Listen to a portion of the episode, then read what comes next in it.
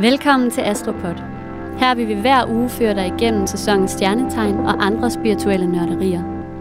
Vi hedder Marianne Gellert og Amalie Bendiksen, og denne podcast er for dig, som er nysgerrig på astrologi og som gerne vil blive klogere på dig selv og på andre.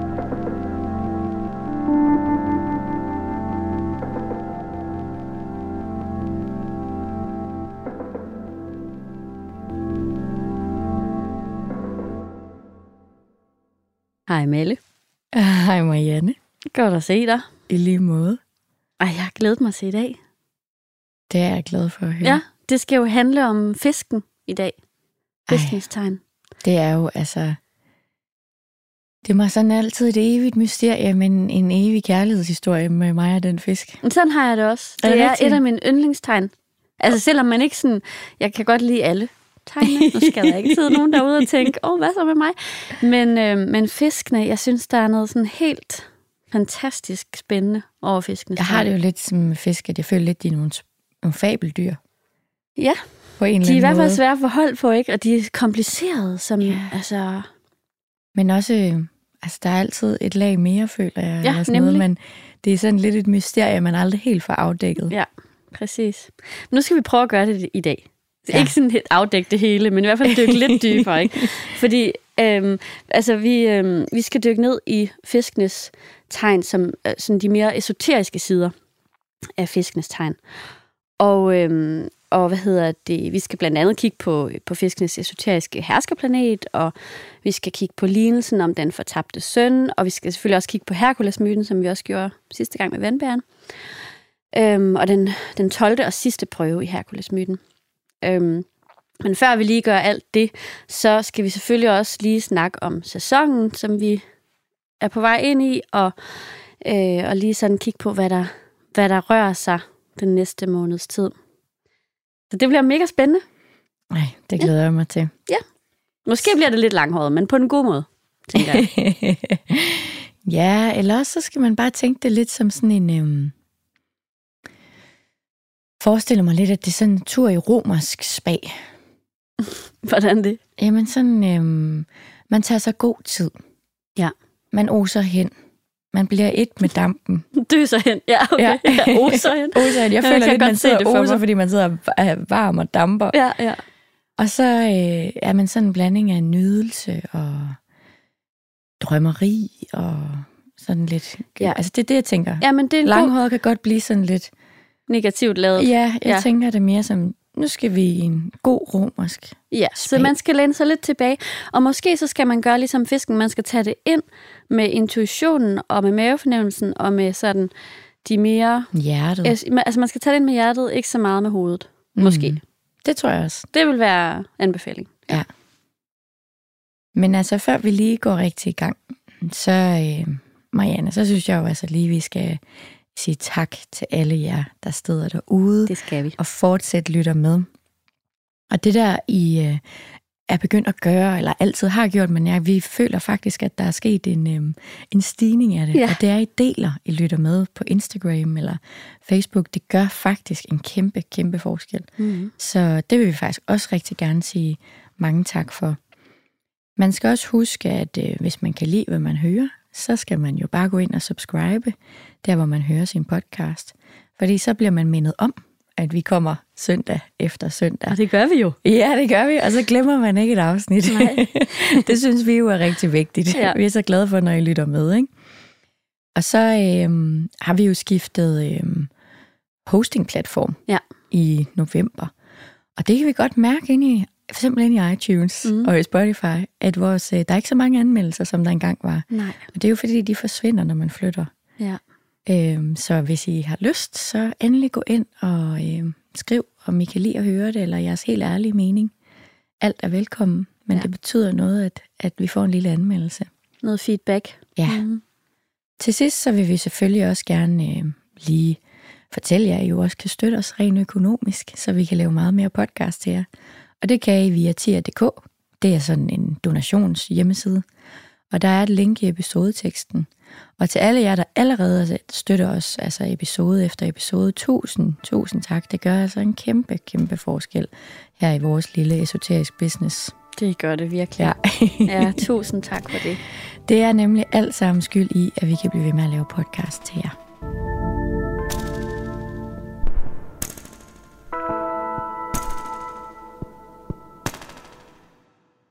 Nå, Melle, så er det jo blevet fiskesæson.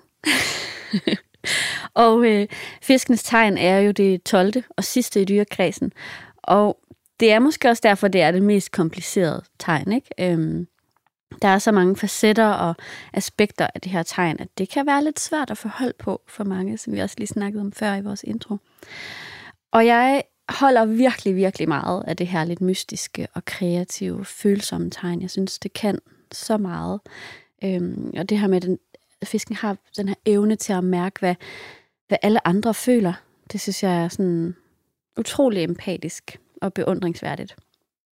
Og i, den, i løbet af den næste måneds tid, der kan det faktisk være en rigtig god idé at være ekstra opmærksom på, hvad du selv mærker og føler. Altså om du er fisk eller ej.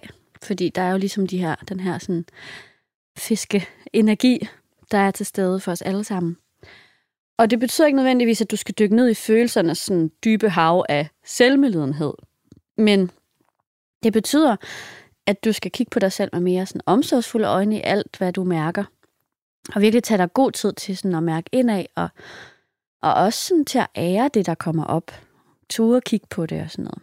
Øhm, så det synes jeg, sådan fiskens sæson er en, en invitation til øhm, at kigge lidt nærmere på. Og jeg synes også, at det er en tid til at være kreativ.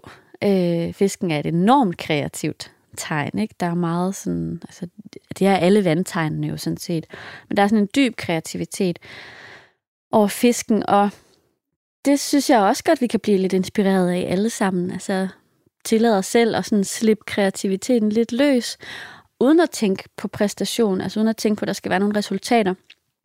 Øhm, og bare sådan se, hvor det fører dig hen. Ikke? Og igen, hvilke følelser kommer op i dig, når du sætter dig ned og for eksempel maler. Det, øh, det synes jeg er sådan en meget konkret handling, man kan gøre, der kan, der kan sætte noget fri i hvert fald i mig.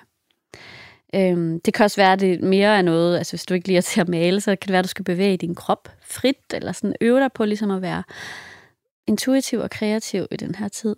Ja, eller strik, eller hækle, eller foldnet origami, eller sådan Ja, ja. Det kan komme til udtryk på masser af måder, ikke? Jo. Altså jeg føler jo personligt selv, at når jeg en gang imellem tillader mig at gøre det der, så kan jeg godt få mig sådan lidt en fiske-vibe. Ja. Og så forsvinder jeg lidt. Altså jeg, jeg tænker alt det der tankemøller og hverdagsræs, det er som om, de forsvinder. For så sidder jeg måske bare og folder en julestjerne, og så handler det bare om det. Og er det er lidt der. dejligt. Ja, det er jo mega dejligt. Ja. Og det er nemlig det, at tiden forsvinder ikke. Tid eksisterer ikke så. Altså, så er man bare til stede i, i nuet, i det, der er. Og det, øh, ja, det vil jeg opfordre til, at vi alle sammen prøver at øve os lidt på. Og så synes jeg jo også, at februar er, Øh, altså februar er, er hamskiftets måned. Ikke? Det er jo virkelig der, hvor man kan, kan gå ind i en eller anden sådan, transformation, give slip på en masse ting før, og så, altså, og så blive noget nyt, starte forfra på øh, et andet niveau. Og jeg tænker ikke, det er tilfældigt, at faste laven og sådan karneval ligger på den her tid af året, vel? Altså, der er sådan det der med, at man kan prøve, nogle, man kan klæde sig ud, man kan prøve nogle forskellige identiteter af, man kan ligesom shapeshifte. ja, ja, faktisk. Ja. Ikke? Altså, og så lader vi maskerne falde mm. og giver slip og går ind i en ny cyklus. Ja. Sådan synes jeg er ret, det synes jeg er ret fint at tænke det sådan. Det er det også. Øhm, altså når vi går ind, og når jeg taler om en ny cyklus, så tænker jeg på jævndøgn, ikke? når vi starter med vederens sæson igen, som jo kommer efter fiskene. Øhm, og så kan man sådan ligesom sige, jamen altså, det er, det er, sådan, det er stadig sådan lidt en, hvad skal man sige, øhm, altså det, fiskenes sæson er jo, er jo slutningen på vinteren, ikke? så der er, det er sådan en overgangstid, og øh, overgang til det helt spæde forår. Så det er ikke, vi er ikke nået dertil endnu, vi er ikke nået til til det sådan store vilde forår, men der er sådan den der lille spæde forårsfornemmelse. Ikke? Det kan være løgene nede i jorden, de ligger og er i gang med at, de er i gang med at spire, og der er også kommet nogle små, nogle små spire op af jorden og sådan noget. Ikke? Så, så de vågner ligesom langsomt, og det er den energi, jeg synes også er fint at, at ligesom læne sig ind i, at, at det ikke sådan full on noget som helst i den her sæson. Det er mm. sådan et dybt indre arbejde, der foregår, så vi ligesom kan vokse når det bliver forår. Det er så rigtigt. Ud. Og det er jo også, det er jo faktisk også slutningen på det astrologiske år, ikke? Ja. Altså, der er jo nytår øh, ved, ved vederen, ikke? Præcis. Når vi går ind i vederens tegn. Øhm, der er slut marts. At jeg synes jo altså også, at fiskens tid, altså nu ved jeg jo godt sådan i vores, øh, hvad kan man sige, vestlige kalender, der kigger vi jo meget på sådan omkring, der når vi går ind i stenbukken, så laver vi en plan for, hvad der skal ske, og nytårsfortsæt. Og her er det jo mere sådan fisket, hvad man skal tænke over, Ja. som du selv siger. Det drømme, Ja, det er nemlig det, det er Neptun. Ja. Længsler. ja. Indre. Altså, det er et indre arbejde. Det er ens sande drømme og længsler. Ja. Lidt ligesom vi snakkede om i, øhm, i det brevkasseafsnit med øh, øh, ham, der havde en 40-årskrise. Ikke? Ja. Som, altså det er det der neptunske, hvor det er sådan, er det det her, jeg virkelig har drømt om? Eller sådan, Ja. Det er ikke sådan noget, hvad kunne være smart at gøre, eller hvad burde jeg gøre? Det er sådan ens allerdybeste indre drømme og længsler. Ja. Fuldstændig rigtigt. Så det er en virkelig god tid til refleksion. Ikke? Altså til, til virkelig at gøre det indre arbejde og reflektere og, og, og få mulighed for, altså det er sådan en, en øh, hvad hedder det, energetisk mulighed for at give slip på det, der ikke duer mere for dig. Altså på sådan uddaterede versioner af dig selv, for eksempel. Ikke? Og, øh, og så får du mulighed for at springe ud igen i version 2.0. Det synes jeg er sådan forfriskende, at vi får lov til det hvert år, faktisk, på den her tid. Så konklusionen er ligesom, at det er tid til at lade det gamle dø, øh, så noget nyt kan spire frem. Og som sagt er fisken jo det 12. og sidste tegn i dyrekredsen, så der er virkelig ekstra tematisk fokus på afslutninger lige nu. Og du har muligheden for at åbne døren og lade lyset ind i de allermørkeste kroge og tilstande indeni. Ikke? Så det er sådan, det er forårsrengøringens tid. Det er tid til at lufte ud, vaske vinduer, lufte dyner, banke tæpper, alt det her og give slip på vinterens sådan tunge energi. Også rent fysisk, altså give slip øhm, og gøre rent, helt konkret gøre rent, ikke? så man ligesom kan øh, lade en ny cyklus begynde. Og så har vi jo øh, en virkelig dejlig nymåne den 20. februar i fiskens tegn også. Og, øhm, og det er sådan en ekstra, sådan et ekstra, øh, en ekstra god anledning til ligesom at mærke ind i, hvad det er, der skal give slip på, sådan at du kan træde ind i den her nye cyklus uden en alt for tung bagage. Ikke? Det er sådan egentlig de samme temaer, som vi lige har snakket om nu, som så bare ligesom får lidt ekstra kraft, fordi nymåne handler om, det er jo også en ny cyklus, der starter, ikke? og det er, øh, hvad hedder det, ja, nye begyndelser, intentioner og alt det her. Ja, Mm. det, jamen, det er rigtigt, det synes Og jeg. samtidig en meget indadvendt tid. Ja. Altså. Ja. Ja, ja. Og Ja. så synes jeg jo også, at det sådan på en eller anden måde bliver understreget ekstra i år, alt det her, du siger. Fordi at øh, Pluto skifter tegn der i slutningen af, af fiskene og i starten ja. af vederen, ikke? Det var 23. marts, ikke? Jeg tror det. Jeg kan ikke helt huske Nej, det står sørme 30. marts. Det er, når Ja. vi er gået over i vederen. Ja, Men altså, der kommer en ny måne, ja. 23. marts, tror jeg, eller sådan noget, ikke? lige der omkring jævndøgn i Ja, hvert fald. som også på en eller anden måde handler lidt om de her med, at afslutninger og sådan Ja. noget, ikke? Hvad vil vi ikke have os med videre? Ja. Og sådan, Ja. som vi også har snakket om i tidligere afsnit. Ja, præcis. Så jeg føler sådan, der er ekstra streg under fiskens tema Ja. i den her sæson. ja, det synes jeg også. Det på synes grund jeg af også. altså det store, den store astrologiske begivenhed. Ja. Så den nye måned, du snakker om så her den 20. februar, der synes jeg, det er rigtig godt at tage tilløb til, hvad der også skal ske i nye måneden efter, og Ja. ja. når der kommer det her store skifte. Ikke? Helt klart. Helt klart. Der er ekstra fokus. Fuldstændig. Ja. Spændende. Så god arbejdsløst med det derude. ja.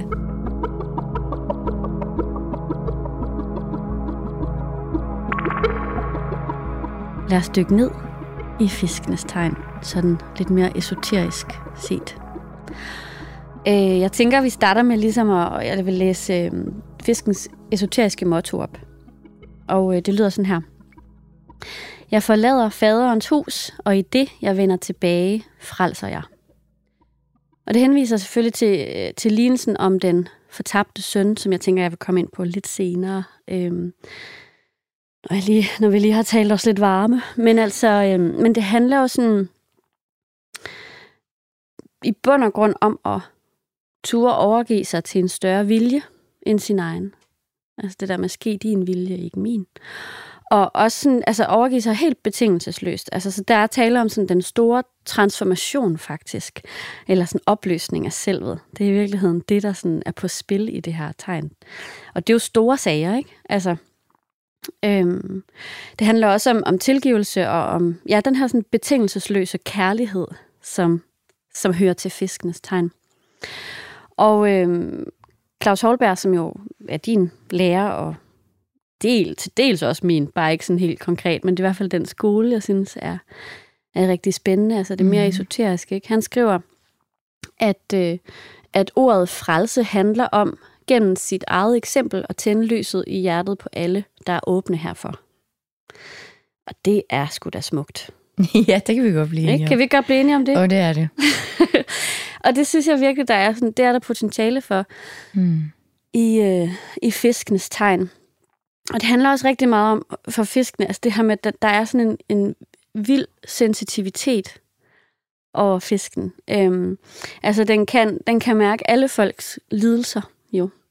Og, øh, og derfor så føles alting også meget hårdt nogle gange, eller det kan det i hvert fald gøre. det kan være, altså det er, jo, det er jo en stor byrde på en eller anden måde at kunne mærke alle folks lidelser. Så den lidt mere umodne fisk, ikke, den kan godt have øh, sådan lidt tendens til at være en martyr. Altså det der med, det er så hårdt og så synd for mig, øh, og der findes så meget grusomhed og lidelse og dårlige mennesker. Ikke? Det er så hårdt. Og det, det er jo ikke fordi, jeg sådan, altså, men, men det, det handler lidt mere om den umodne, øh, den umodne fisk. Ikke? Fordi, fordi faktisk, og når, altså når vi taler esoterisk astrologi i det hele taget, så, er det jo, så handler det jo meget om udviklingsrejser. Ikke? Det handler jo om det her med at gå forskellige skridt øh, på en rejse. Og, og bevidsthed, ikke? Ja, bevidsthed. Ikke? Ja, præcis.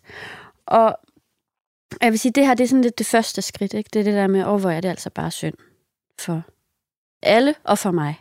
Og mm. det, det er sådan, det er martyren. Ikke?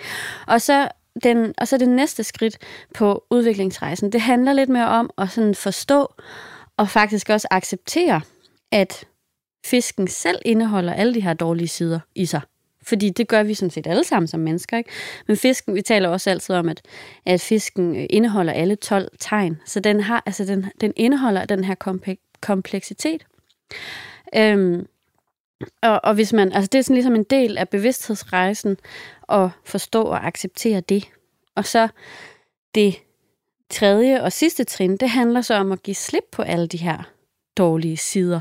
Øhm, og faktisk give helt og aldeles slip på egoet på samme tid, ikke? Og sådan at blive, blive et med alt. Så det er jo der, det, det der det højstemte kommer ind i billedet, sådan for alvor, ikke? Og det er der, den sande sådan, selvopoffrelse sker. Det er ikke på martyrstadiet, det første. Altså, det er, sådan, det er først her, fordi det er den komplet uselviske øhm, sådan selvopoffrelse, som er til gavn for hele menneskeheden, faktisk. Og det kræver jo selvfølgelig en hel del arbejde med sig selv at nå dertil, ikke? Og, øh, og måske sådan, altså, det er måske et helt liv, man skal bruge på det.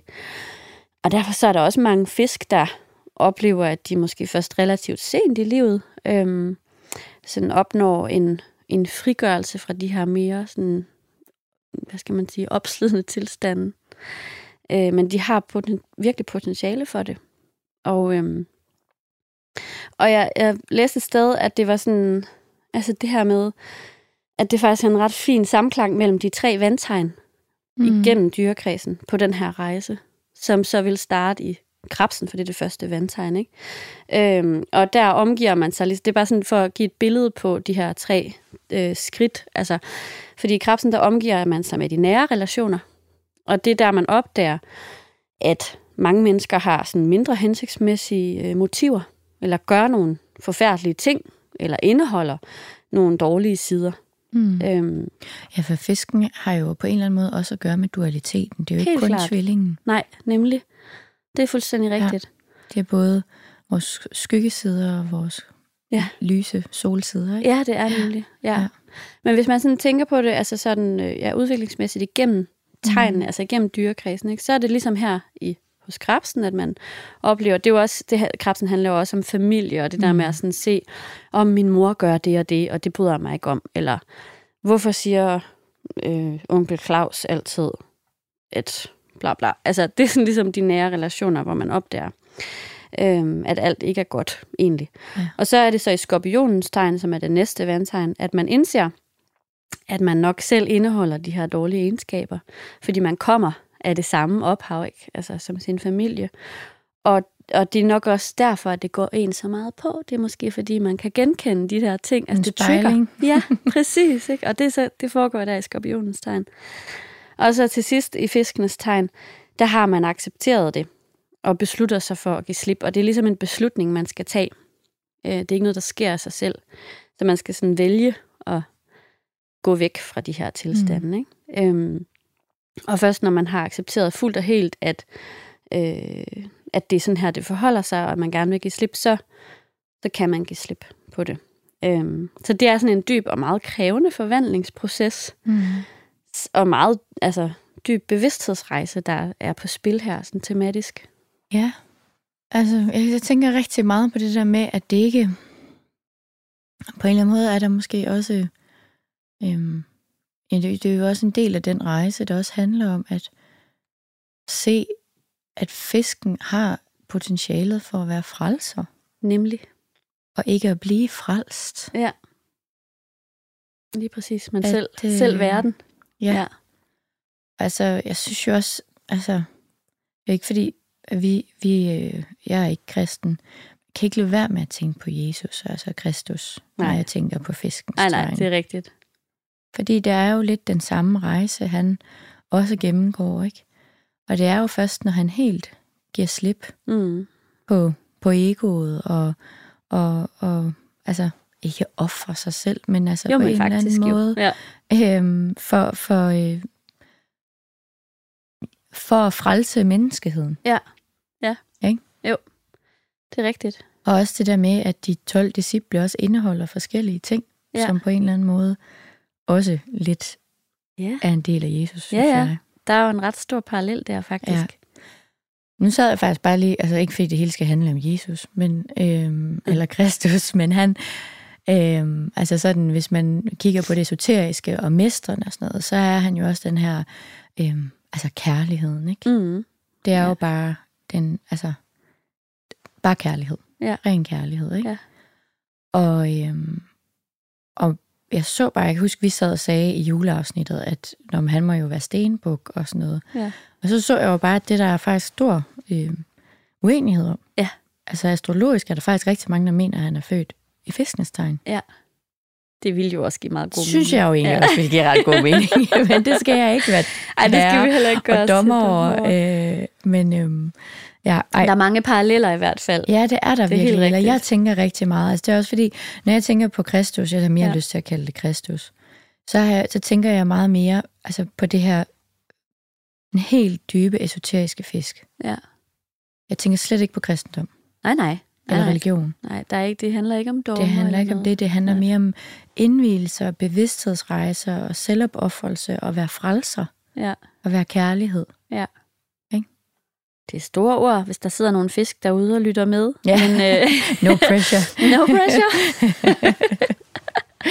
Ej, sorry. Ej. Nej, men det er helt rigtigt.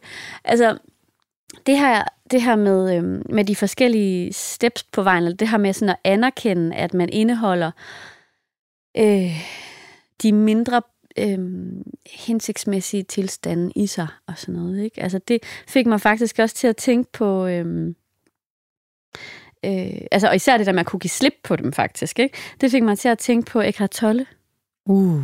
Ja, Right, right down my alley. Ham kan du godt lide. ja, det kan jeg godt.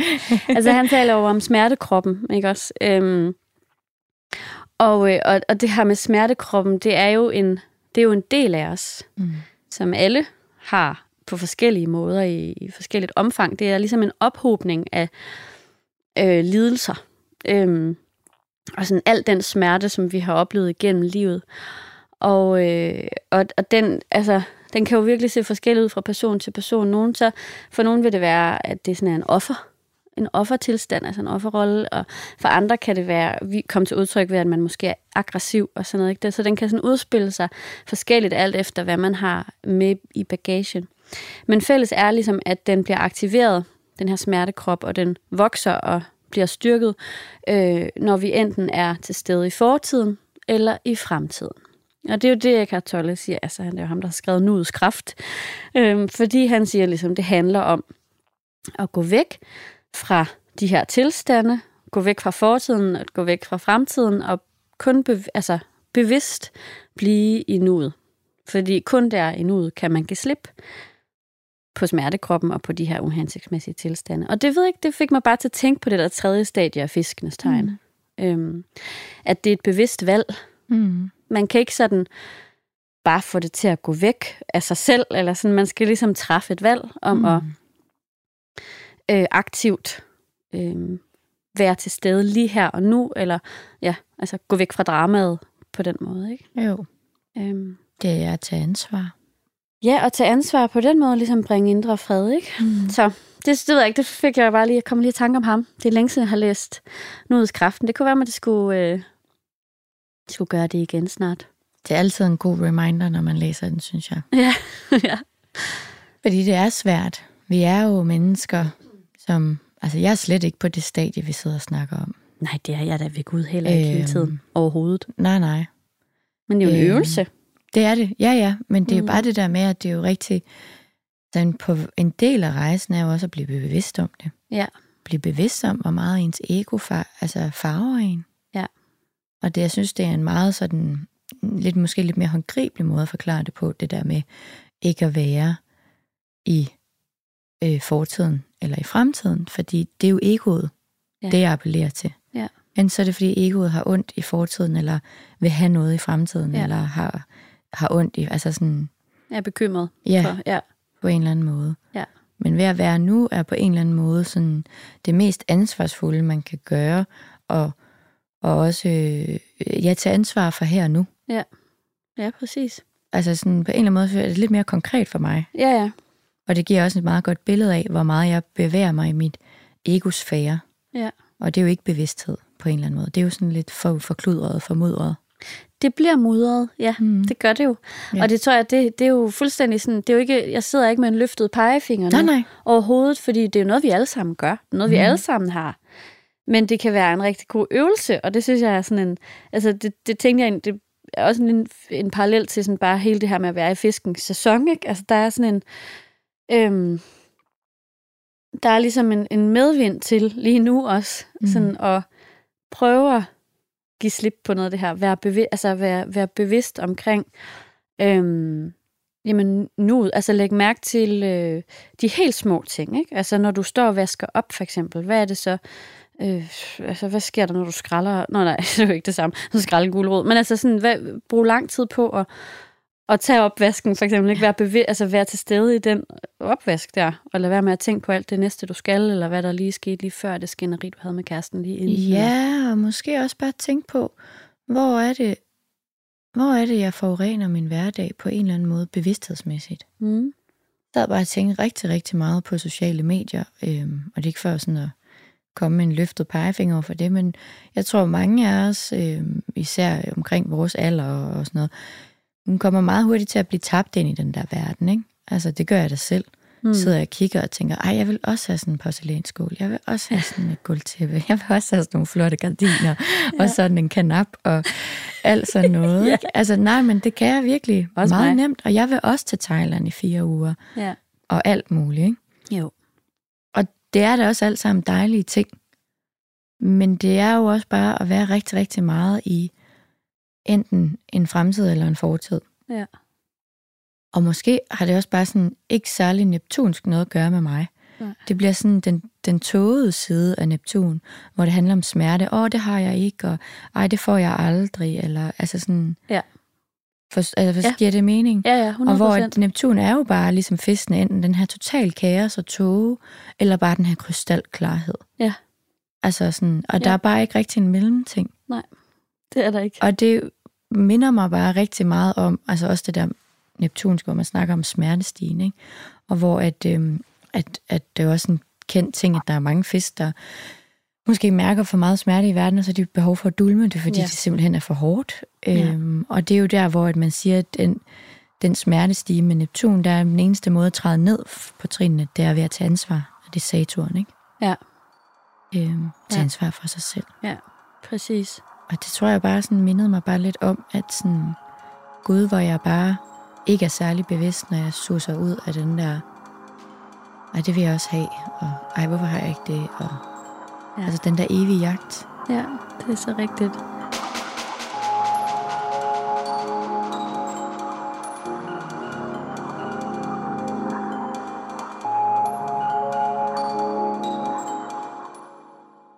Det næste, jeg havde lyst til at snakke om, det var de der, øhm, altså det er den, øh, de forskellige herskerplaneter, som mm. hører til, til fiskenes tegn, når man taler om det mere esoteriske, ikke? Ja. Øhm, og, øhm, og der... Jo, hvad? også fordi, at, øhm, at øh, før Neptun, at Neptun blev opdaget lidt senere, ja. ligesom Uranus, fordi ligesom vi også snakkede om, øhm, hvad hedder det? I vandbæren. Med vandbæren, ikke? Mm. At, at den første hersker var Saturn, fordi ja. man ikke havde opdaget Uranus endnu, ja, ikke? præcis. Og det samme med, med, med fiskenes tegn. Altså ja. Neptun er også, blev jo først opdaget dengang, hvor vi fik narkose. Ja, det er rigtigt. Hvilket passer godt. Ja. Men det er jo også det, er jo også det ja. øh, der gør ja, de tre. En, en lidt, ja, præcis. Så det er en lidt senere, øh, det er senere at, at Neptun er kommet til. Så før, mm. før Neptun var det faktisk Jupiter, der mm. hørte til fiskenes tegn.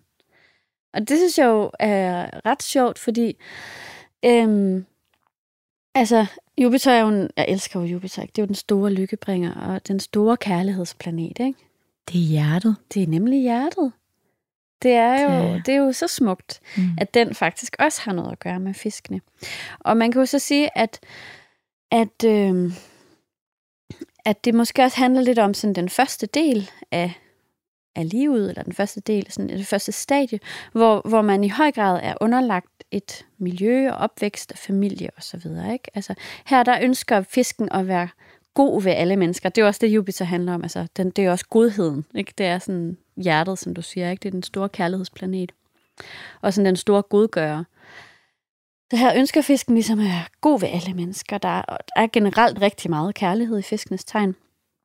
Øhm, og, og jeg synes også, det, det er også her, hvor jeg synes, øh, det her med, der er ret mange fisk, der er heldige. Altså, de slipper i hvert fald tit afsted slip, med ting. Ja, det gør de. Og det kunne jo måske godt have noget med Jupiter at mm. gøre. Det ved jeg ikke. Det er jo, den kaldes jo den store lykkebringer. Ja. Fald, ikke? Det, der er sådan, det er sådan lidt... Det, det tænker jeg bare på. Øhm, men det, øhm, det kan også være derfor, at fiskene faktisk har svært ved at sætte grænser. Det handler også om andre ting. Men altså Jupiter, han er jo sådan meget det der, jo mere, jo bedre jo større, jo vildere. Ikke? Altså, det, det er ekspansion. Og det handler jo ikke så meget, måske, om grænsesætning til gengæld. Og ud, altså, det handler meget mere om at udvide. Ikke? Øhm, så det er også et tema hos fiskene her, med, med den tidlige øhm, herskerplanet, altså at lære at sætte grænser, og lære, hvad der ligesom er rigtigt og forkert. Øh, altså, hvad der er godt og ondt, simpelthen. Ikke? En, at lære en skældende evne, det er, sådan et, det er også et fisketema. Øhm, og hos fiskene, der handler det her med at sætte grænser, det handler ikke om at sådan, sætte hårdt mod hårdt, eller tegne, tegne stregerne tydeligt op, eller sådan, være kampklar. Det er ikke sådan den form for grænsesætning. Øhm, det handler mere om ligesom at bevæge sig væk fra, fra, fra den situation, eller de mennesker, som den ikke bryder sig om. Øhm, eller simpelthen gå udenom dramaet, ikke? altså gå udenom. Og det er jo der, man også kan tolke det en lille smule som eskapisme måske. Men, men i virkeligheden, så er det egentlig en ret hensigtsmæssig måde, synes jeg, at sætte en grænse på, så man siger, det her, det er ikke noget for mig, jeg går lige den anden vej. Altså det synes jeg egentlig godt, man kan sådan øh, udleve, udlede noget rigtig godt af. Øh, ja. Og øh, en lille note til det faktisk, som jeg kom til at tænke på, da jeg sad og forberedte mig til det her, det er, at jeg hørte i radioen den anden dag, at der er mange, der er begyndt at slukke for nyhederne. Øhm, fordi der simpelthen er for meget negativitet. Og det snakkede vi også om i, øh, jeg tror det var, da vi snakkede om White Lotus afsnittet, ikke med Daphne, der ikke ser nyheder. men, øhm, men det er faktisk en tendens, en generel tendens, også herhjemme i Danmark, og jeg synes egentlig på en måde, jeg ved, det fik mig bare til at tænke på, at det er egentlig en ret fisket måde, ligesom at sige, her til ikke længere. Her sætter jeg en grænse. Nu vil jeg ikke mere dårligt om. Jeg går væk fra det. Eller sådan, jeg slukker lige mm. lidt. Og, øhm, og tager ansvar. Jeg bliver lige her hos mig selv. Eller flugt. Det er sådan en diskussion. Ja. Altså, fordi selvfølgelig skal man ikke bare lukke øjnene for det hele. Det er ikke mm. det, jeg siger. Det er Nej. ikke det, jeg siger overhovedet. Men jeg siger, at det handler om at finde ud af, og, øh, og hvad hedder det, få det i de rigtige doser måske. Og den grænse synes jeg, der også er svær at finde. Jeg ved, jeg har ikke svaret, men det, jeg synes bare, det var en interessant tendens Ikke? Jeg er at der er sådan, Altså, det er sundt at afskærme sig, hvis man kender sig, altså bevidst om, hvad Ja. ja. man kan magte, hvis man jo netop tager meget ind, ikke? Jo. Der er jo en særlig sensitivitet over fisken, ikke? præcis. Men jeg havde bare lyst til at kaste flugt ind, og det var kun for at være lidt provokerende, fordi det er jo også en kendt fisketing, Ja, det er det. flugten. Ja, ja, absolut. Så der er forskel på en bevidst afskærmning eller en flugt. Ja. Det er en hårfin grænse, Det er en mega, mega hårfin som man grænse. kun kender svaret på inde i sig selv. Ja. Men jeg synes, den var værd at nævne. Helt klart. Altså, til det er dem, heller der ikke kender sådan, en fisk, og, Ja. eller selv er lidt fisket, ja. eller sådan noget. Ja. Hvornår, hvornår er det, vær helt ærlig at kigge på jer selv, hvornår er det en flugt? Og hvornår det er en sund grænse. Ja, eller Ja. ja. ja. Ja. Hvornår er det en bevidst handling? Det er rigtigt. Det er helt rigtigt. Men jeg siger ikke, det er en dårlig ting at gøre. Nej, jeg siger, altså, det, er jo handler bare om også at være bevidst om det. Ikke? 100... Altså, jamen, jeg er helt enig med dig. Ja. Fuldstændig.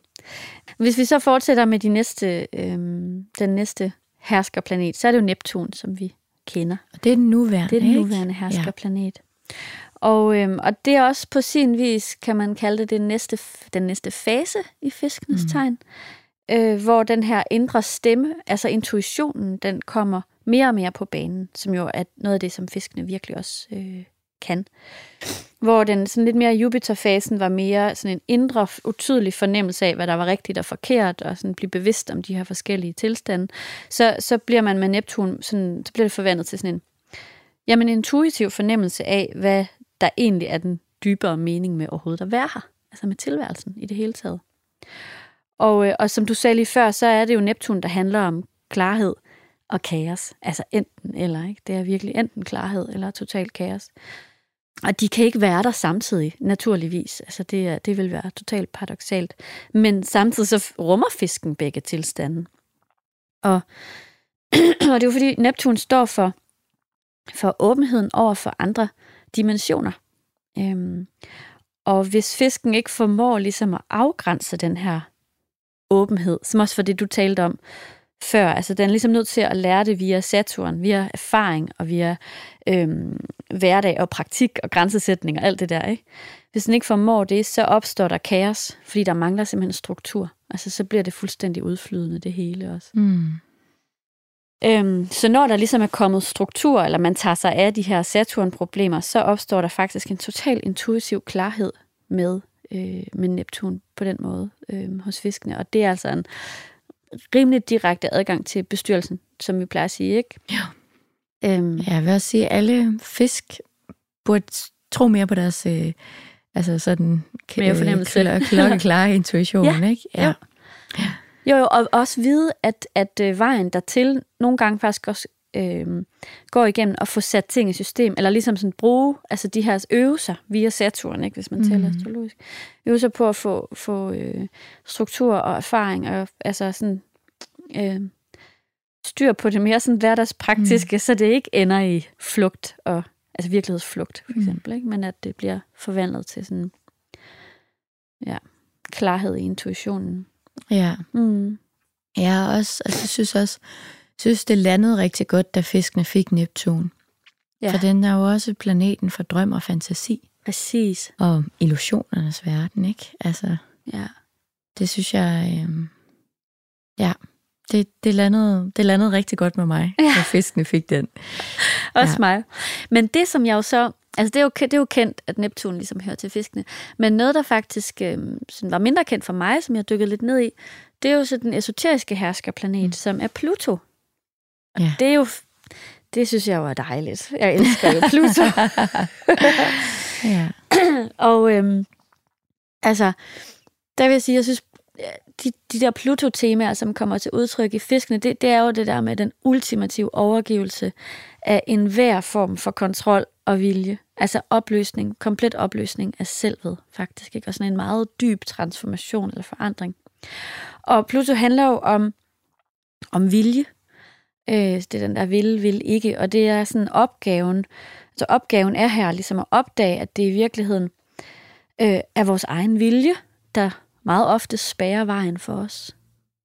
Så det er sådan en afgørende tærskel, øh, som man må gå over. Altså som som ikke handler sådan om almindelig beslutsomhed. Altså det er sådan ligesom, den er dy, det er dybere end det. Det er, sådan lidt, det er lidt svært at forklare, men altså fiskene ønsker jo for alt i verden fred. Ikke? Det er jo sådan, det er jo virkelig et fredstegn, og det, det rummer den her dybe vilje til at give afkald på alt andet for at opnå fred.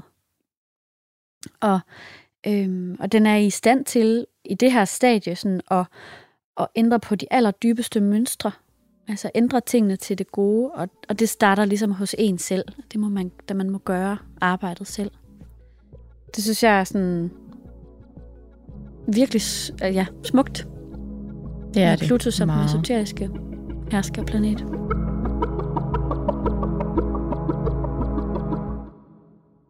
Nu synes jeg, det er tid til så at snakke lidt mere om lignelsen om den fortabte søn, faktisk.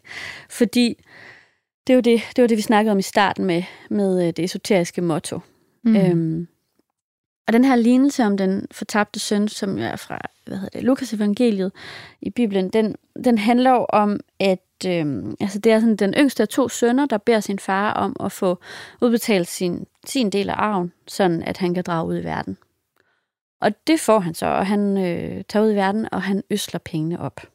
Altså, øhm, og han ender faktisk helt på bunden. Han ender med at passe svin og misunde dem deres mad, ikke? fordi han har så lidt, han har mistet alt.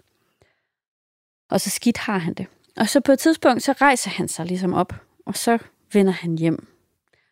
Og altså, han går hjem simpelthen. Og faren, han kommer løbende ham i møde, og han klæder ham i det fineste tøj, og han holder fest for ham. Øh, og den ældste søn, han er uforstående over for den her handling, som faren gør, eller den her sådan, modtagelse, han giver den yngste søn. Og, øhm, og faren han svarer, dertil så svarer han, mit barn, du er altid hos mig, og alt mit er dit. Men nu burde vi feste og være glade, for din bror her var død, men er blevet levende. Han var fortabt, men er blevet fundet. Og det, øhm, det er jo sådan, hvad skal man sige, lignelsen om, at om at kunne tilgive fuldstændig betingelsesløst, altså den betingelsesløse kærlighed også, ikke? Det er det, som faren udviser her. Altså, øh, og vi har måske alle sammen på et eller andet tidspunkt, eller kommer til at opleve det, øh, det her med at forlade fars hus, øh, eller sådan, øh, altså, ja, forlade det, vi kender, ikke? og komme, komme ud på dybt vand, og den længsel og den vemod, man kan opleve, når man føler sig forladt eller fortabt, den findes virkelig også hos fiskene. Altså, det er jo længslen efter, det er jo længslen efter at komme hjem igen. Og, øhm, og der læste jeg øh, et sted i en af Claus Holbergs bøger, øhm, der skriver han sådan noget med, altså det her med, at, at når man vedkender sig sin længsel og det vemod, ikke, som, som vi alle sammen indeholder i os, og især fiskene, så åbner man sig samtidig for hjertet. Altså, øhm, og det er det, der skal til, for at man faktisk kan rejse sig og begynde at påbegynde rejsen hjem igen, selvom den er lang og uoverskuelig. Og det er jo ikke noget, der sker af sig selv, vel? Altså, man må tage den her beslutning om at gøre det. Mm. Sige farvel til de mere sådan, mørke sider og de mørke motiver. Ja. Altså, så det her den store forvandling sker i virkeligheden ja. også, ikke? Ja. Så sad bare tænkte over, at jeg også synes, det passer meget godt esoterisk med det der faren, han gør. At på en eller anden måde, så kan man først... Han frelser over på en eller anden måde sin søn. Ja. Men uden fordømmelse. Ja. ja. Og det er faktisk, synes jeg, lidt humlen. At det handler også rigtig meget netop i festens tegn at slippe fordømmelsen. Ja. Ja, helt klart. Altså, han fordømmer ikke, hvad sønnen har gjort. Nej. Han tager ham bare ind igen og, ja. og frelser og tilgiver. Ja. Men helt uden fordømmelse. Ja. Ja, altså det er den ene side, men jeg synes også, at der er noget frelse over sønnen, fordi han vælger, altså han tager ligesom, han, han, øh, han tager også hånd om sig selv, ikke? Altså selvom han er helt dernede på bunden mm. og er helt fortabt, så kræver det jo mod, eller altså det kræver beslutsomhed. Og handling. Og handle mm. mod, altså handlekraft, ja. og rejse sig op og tage de første skridt hjem, ikke? Ja, viljen. Og så det der med også at forstå, at man ikke skal gå vejen alene. Faren, han mm. kommer ham jo faktisk i møde, ikke? Mm. Så, så man er nødt til ligesom at, at tage det første skridt selv, tage de første skridt selv, gøre arbejdet selv, men, mm. men man behøver ikke nødvendigvis at gøre alting selv. Det synes jeg også er sådan, ja, jeg synes, det er en meget smuk lignelse faktisk. Ja. Den er meget, øh, meget fin. Øh, ja. Så det er jo, ja, det er en måde også at sige på, at nu, at nu har man ligesom lært det, man skulle her. Nu vender jeg mig om. Jeg har set det, jeg skulle. Jeg går en anden vej. Jeg går tilbage.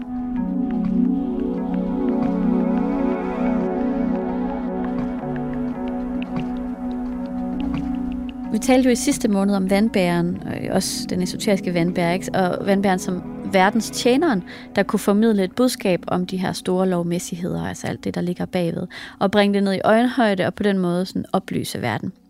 Og i fiskenes tegn, der taler vi mere om verdens frelseren i den esoteriske astrologi.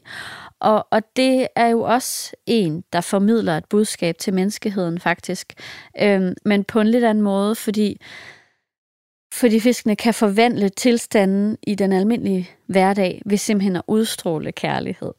Det er jo Det er meget, meget smukt. meget, meget smukt, ikke også? Ja. Så ved at udstråle den her kærlighed, så er man i stand til at lukke andre menneskers hjerter op øh, for kærligheden og lyset igen. Og det er her frelsen opstår. Øh, så det her med, ja, åbne, sit, at åbne et andet hjerte ved først ligesom at åbne sit eget, og herefter at vise det andet hjerte tillid. Det er der, det, det opstår. Det er så fisket. Det er meget, meget fisket. Og meget, Men meget helt, smukt. Og meget, meget Ja. rigtigt. Og der, altså, det er jo ikke kun fiskens opgave at redde hele verden alene, vel? Selvom den nogle gange kan tro det måske. Men, Eller føle det. eller føle det. Men, men det handler jo faktisk om hele det bagvedliggende princip hos fiskenes tegn, og det kan vi alle sammen lære af at bruge mm.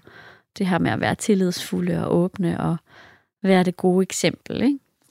Jo, og bare, altså jeg, jeg har lyst til at sige det igen, kan forvandle tilstande i den almindelige hverdag ved simpelthen at udstråle kærlighed. Præcis. Altså Ja. På en eller anden måde kommer det bare ned til det. Ja, det gør det. Og det er også det, jeg lidt synes er fiskens lille superpower. Hemmelige våben. Ja. Ja. ja. Superkraft. Ja, Ja. Det leder os måske også lidt videre til Herkules-myten. ja, Mm. Den 12. port. ja det er det. Det er jo den, den 12. og sidste prøvelse. Ja. Herkules øh, lærermester sender ham igennem. Ja.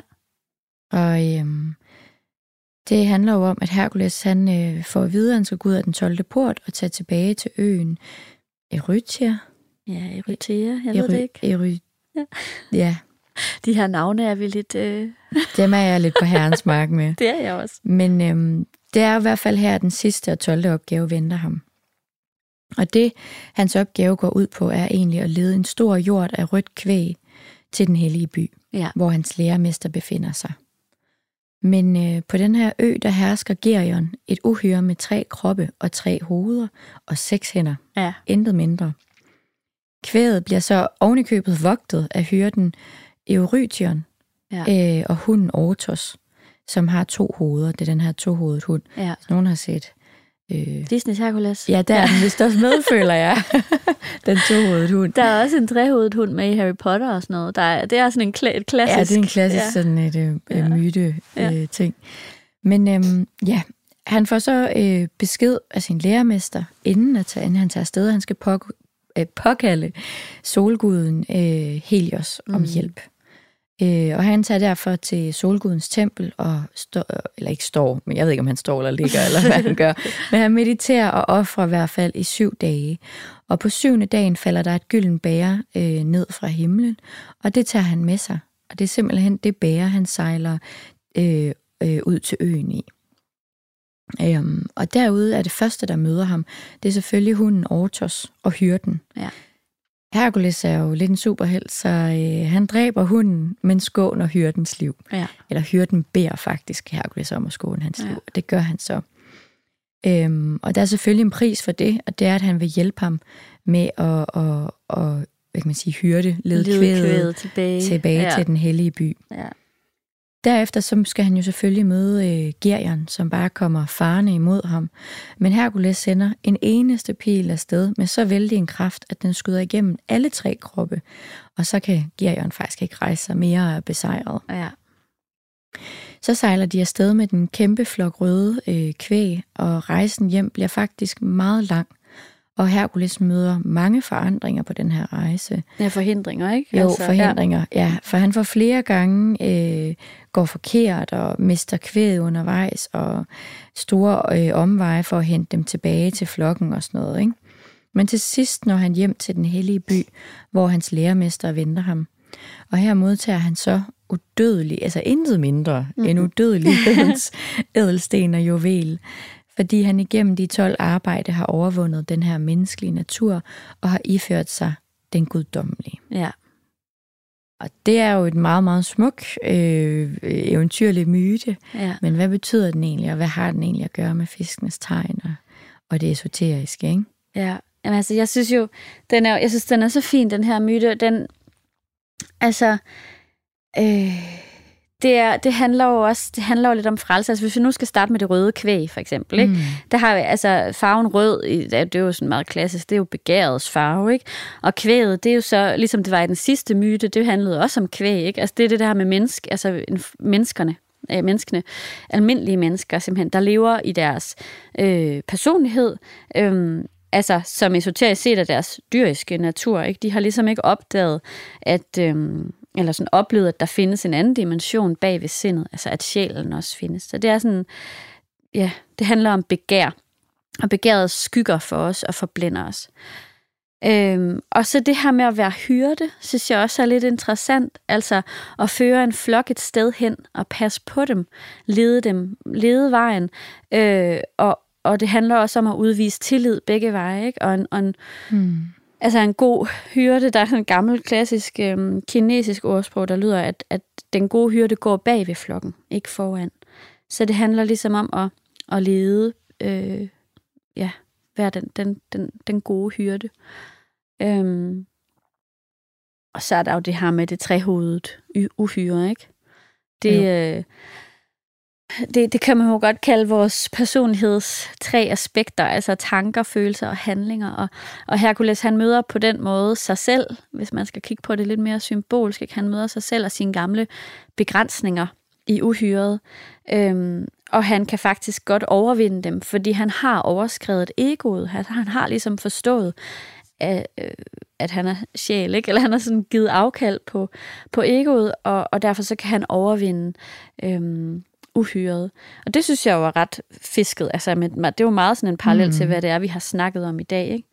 Øhm, det her med at, at give fuldstændig slip på selvet, give afkald på sig selv for sådan, ja, til gavn for det, det større. Ja, og også noget at gøre med og et opgør med formen, ja. altså kroppen. Ja. At den ikke ligesom kan løftes op til det guddommelige. Nej.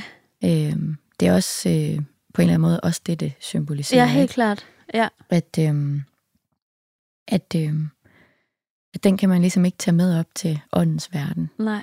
Øh, ja. Ja. Og, altså, og, og solguden, og hvad hedder det, øh, den, øh, øh, til at sige den hellige gral, men det bager, der bliver skænket her, ja. er jo også noget at gøre med viljen. Helt klart. Ja. ja. Og noget at gøre med også en, en eller anden form for selvopoffrelse, at man ja. ligesom løfter menneskeheden i den her vilje, ja. som er uselvisk, en uselvisk handling, ikke? Præcis. Som så frelser kvædet menneskeheden. Ja. Altså man kunne sikkert sige tusind andre ting om den her myte også, men jeg synes, at vi har været ret godt omkring fiskens, fiskenes tegn, esoterisk set. Så, øhm, jeg tror heller ikke, folk kan klare mere. jeg tror, jeg kan heller ikke klare mere, faktisk. Jeg er også ved at være færdig nu. ja, jeg tænker, at der er måske nogen, der sidder derude og bedre kan forstå det der med, at vi mener med, at man aldrig helt bliver klog på fiskenes tegn. Ja. Der altid vil være et eller andet savnomspundet om dem. Et eller andet altså, mytisk. det er det, ja. og det er jo måske det der med at kunne være så på en eller anden måde to steder på en, en altså på en gang. Det ja. er lidt guddommeligt. Ja. Og det er måske også den fascination, jeg har, og derfor ja. jeg kalder dem et fabeldyr. Ja. Ja. ja. Men øhm, ja, jeg synes, øhm, jeg håber også, at det gav mening for jer på den ene eller den anden måde. Eller i det mindste sat nogle ting i gang.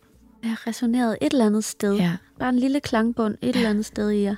Man skal aldrig være bange for de ting, man ikke kan forstå. Nej. Fordi det, øh, det får kun startet vores tænkeevne, det som det. også er en del af de her udviklingsrejser. Ja.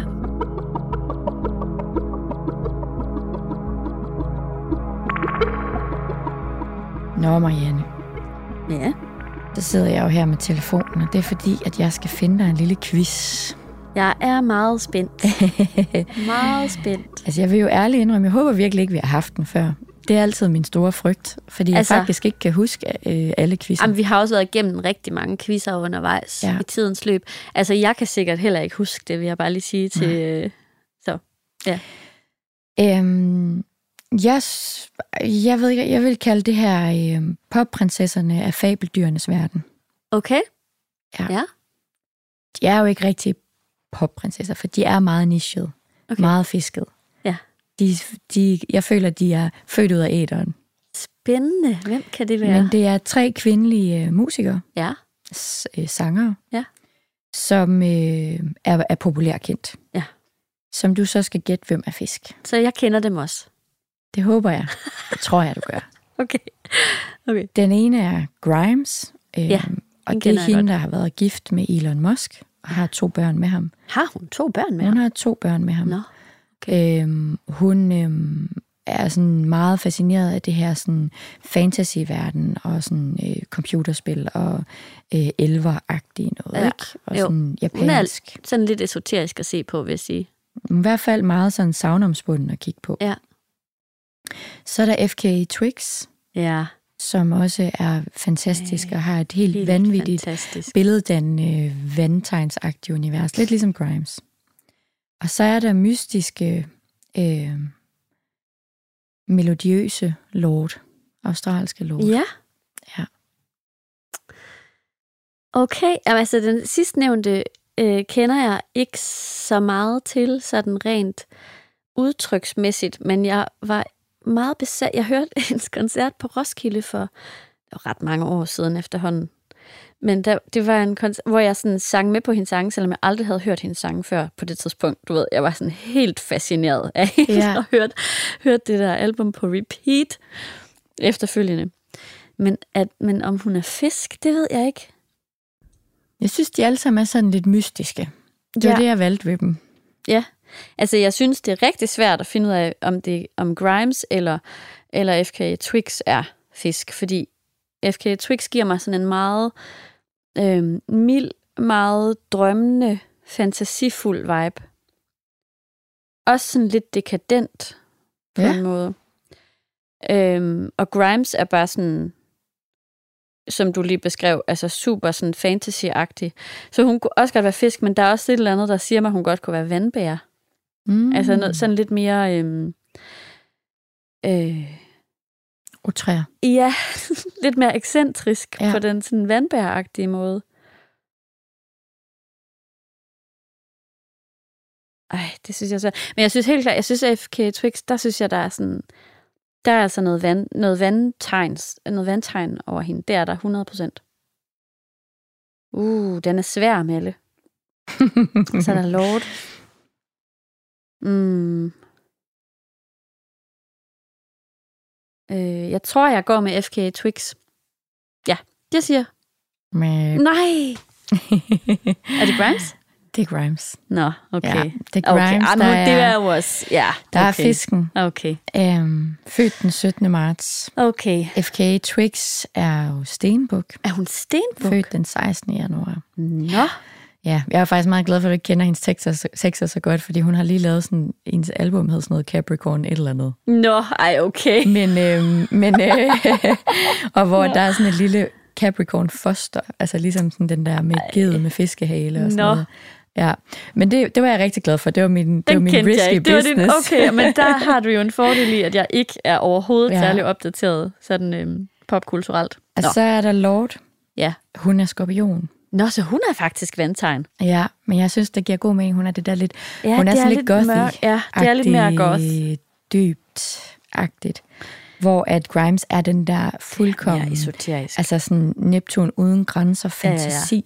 Ja, det er rigtigt. Altså, Altså, det er rigtigt. Altså også det der med, at hun jo sådan nærmest tager fantasiens verden med ned på jorden med alle de der vilde øh, tatoveringer, de der scar-tatoveringer, hun har. Ikke? Altså hun ligner jo nærmest en alien. ja. Øhm, altså i, og jeg ved ikke, om hun har fået lavet plastikoperation med de spidse ører, eller om det er noget, hun får sat på. Men der var i hvert fald snak om det, og sådan, Okay. hun virkelig jo sådan Ja, det er transformerer rigtigt. sig til det er sådan rigtigt. et andet væsen. Ikke? Ja. Ja, Ja. den var jo faktisk lige til højre benet. Ej, det synes jeg ikke. Jeg synes, jeg valgte dem faktisk, for jeg synes, de alle sammen kunne være fisk. Ja. Og Ja. fordi jeg også synes, at den der visuelle verden, FK Twix har, er så Den er altså også ret fisket. Ja, den er så. Den er meget Ja, ja, vandtegnsagtig. Nå, Men jeg synes jo, altså jeg ved godt, hun er stenbuk, men jeg synes jo, jamen, der, er den der, der er det der kardinal over hende også. Der er ret meget power i hende. helt klart meget power. Men øhm, Ja. ja. der er også, Det er øh, der er også, jeg føler også, der er sådan noget Gemini-agtigt noget over hende. Ah, ja. Altså der er sådan noget fe, fe-agtigt. Ja, men det var nok den, jeg ligesom... Altså jeg ved ikke, Det var hvad nok hun, om den, hun har jeg måske Gemini. sådan, øh, øh, altså, tænkte var fisket. Det Ja. var fe. Det var, det var fe-tingen. Ja. Nå, Ej, jeg ej synes, tak det for var- en mega god quiz. Godt resoneret. Ja, bare forkert, i en forkert retning, men øh, tak for dejlig quiz, og tak for en dejlig dag. Jamen tak for at uddybe vores bevidsthed i en dejlig times tid. Det var fantastisk. Dejligt en gang imellem at få lov til at dybe rigtig, rigtig dybt. Ja, dybt. fordyb sig. Ja. Ja, det er det. ja, Det er jo også en del af at være i nuet. det må man sige. Ja. Ikke at haste videre. Ja. Jeg håber, I, øh, jer, der sidder derude og lytter med, også har tilladt jer at være i nuet, svømme ud i fiskenes store hav af fantasi, kærlighed, frelserånd og bevidsthedsudvidelse. Og så vil jeg ellers bare ønske jer den dejligste, blødeste søndag, og så håber jeg, vi høres ved næste søndag.